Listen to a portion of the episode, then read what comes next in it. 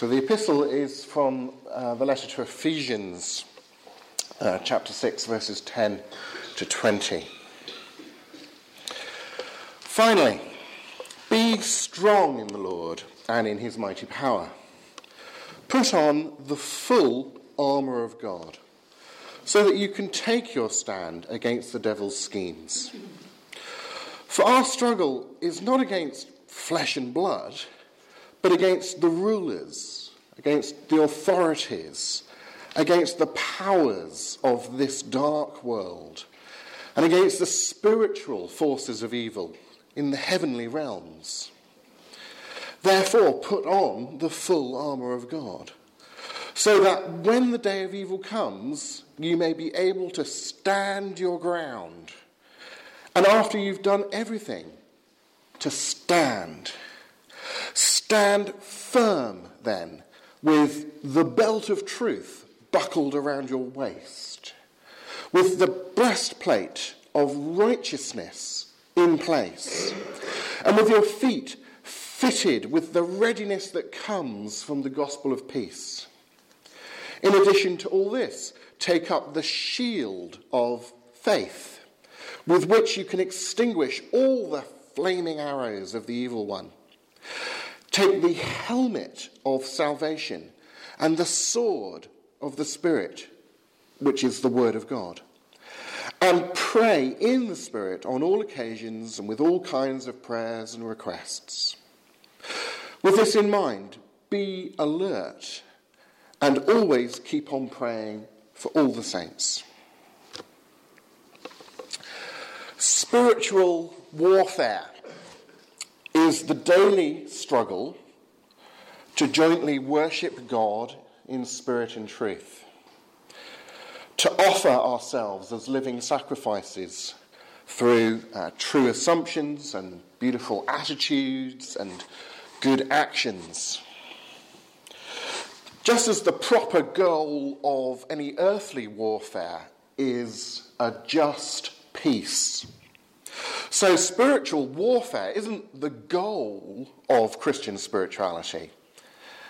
The gospel of peace pursues the growth of God's kingdom towards the cosmic peace of the new heavens and earth. Have a look at uh, Isaiah 65 17, 66 22, Revelation 21 1. As Dallas Willard explains, our kingdom is simply the range of our effective will. In spiritual warfare, we seek to extend the effective range of God's kingdom in God's loving guidance and mighty power.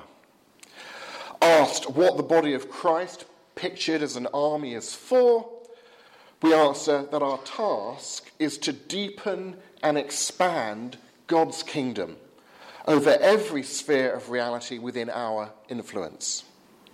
We are God's agents in the struggle against evil in all of its forms. It is in this sense, here and now, that Christian spirituality is a matter of daily spiritual warfare. Now, talk of spiritual warfare may raise a couple of red flags in your minds. First, some Christians, unfortunately, have a rather narrow idea of spiritual warfare that focuses so much upon the devil's schemes that our daily struggle against the dark world opposed to God and against our own sinfulness is overshadowed. That said, many Christians succumb to the worldly peer pressure to be embarrassed at belief in spiritual forces of evil, thereby making an equal though opposite mistake. As C.S. Lewis once observed, a belief in angels agrees with the plain sense of Scripture, the tradition of Christendom, and the beliefs of most men in most times and it conflicts with nothing that any of the sciences have shown to be true. Secondly, spiritual warfare is not the preserve of some sort of class of separate super Christians. Every Christian is conscripted into this war, and we are all issued with the same basic equipment. Though our differing spiritual gifts should, of course, play a role in how we fight. So I think we must recognize that spiritual warfare is the intellectually robust, everyday essence of the ordinary Christian life. Paul closes his letter to Ephesians with this famous analogy between Christians and Roman soldiers, between the tools of earthly warfare and those of spiritual warfare. This passage has been summarized as a plea to make the right stand in the right strength. To make the right stand in the right strength. For as Paul says in 2 Corinthians 10 3 to 4, though we live in the world, we do not wage war as the world does. The weapons we fight with are not the weapons of the world. Just as the spiritual body of the resurrection is a body under the control of the Spirit, so spiritual warfare is waged as we put ourselves under the direction of the Holy Spirit. The Holy Spirit is a spirit of truth, of goodness, of peace. And so spiritual warfare is waged for and under these controlling principles. As the Christian philosopher Peter Kreeft puts it, spiritual warfare is fought not with guns, but with goodness. This goodness includes, but is by no means limited to, the doing of good deeds and the development of morally virtuous, Christ like character. It extends to the beauty of our artistic, our cultural endeavours as we seek to worship God with all of our heart and mind and strength. Spiritual warfare, in other words, is a, a holistic endeavour, something that affects every aspect of our life and our conduct. Which piece of equipment mentioned by Paul could the Roman soldier fight effectively without? None of them. Could he fight effectively without a shield, or without a helmet, without a sword? No. That is why Paul exhorts Christians to put on the full armour of God.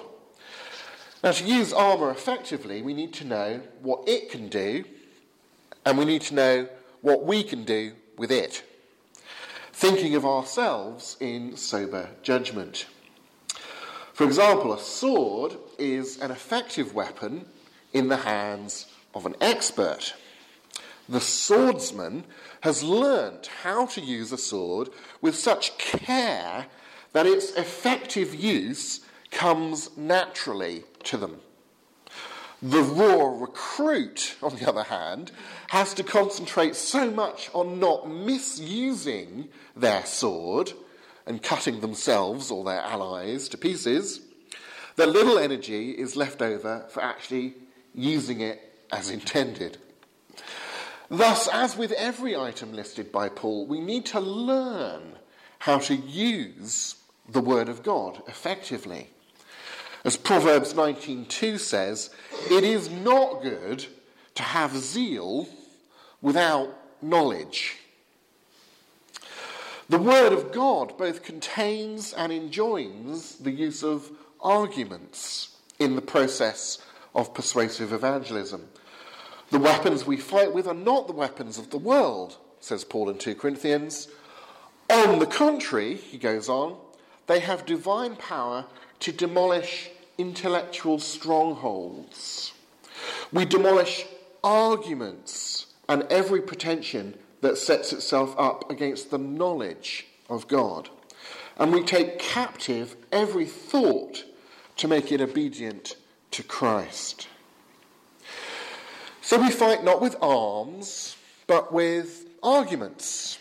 For, as Lewis again warned, to be ignorant and simple now, not to be able to meet the enemies on their own ground, would be to throw down our weapons and to betray the uneducated brethren who have, under God, no defence but us against the intellectual attacks of the heathen. Good philosophy, he said, must exist, if for no other reason, but because bad philosophy needs to be answered. If you feel the need of some training in this arena, let me recommend, say, the Reasonable Faith courses on Sunday afternoons or uh, Peter May's excellent little book, The Search for God and the Path to Persuasion, uh, with which he will uh, give you for the very princely sum of five pounds. We know that evil loses in the end because God guarantees it. In a sense, evil is a defeated enemy. Evil is a dead man walking. Nevertheless, as the Lord's army, the church doesn't have a merely ceremonial function. Uh, we aren't, say, like the beefeaters at the Tower of London. The Lord's army is commissioned to take part in a real war, the struggle between good and evil. The outcome of that war may be a foregone conclusion, but victory still needs to be realized in our lives. God has won and is winning and will win, but what role we play in his victory, even how resounding the victory will be, depends in part upon our spiritual struggle. That's why we need to rely upon the resources that Christ gives us through his Holy Spirit and through his church.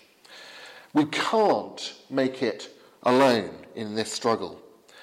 So we need to prayerfully, together, learn to use the full armour of God.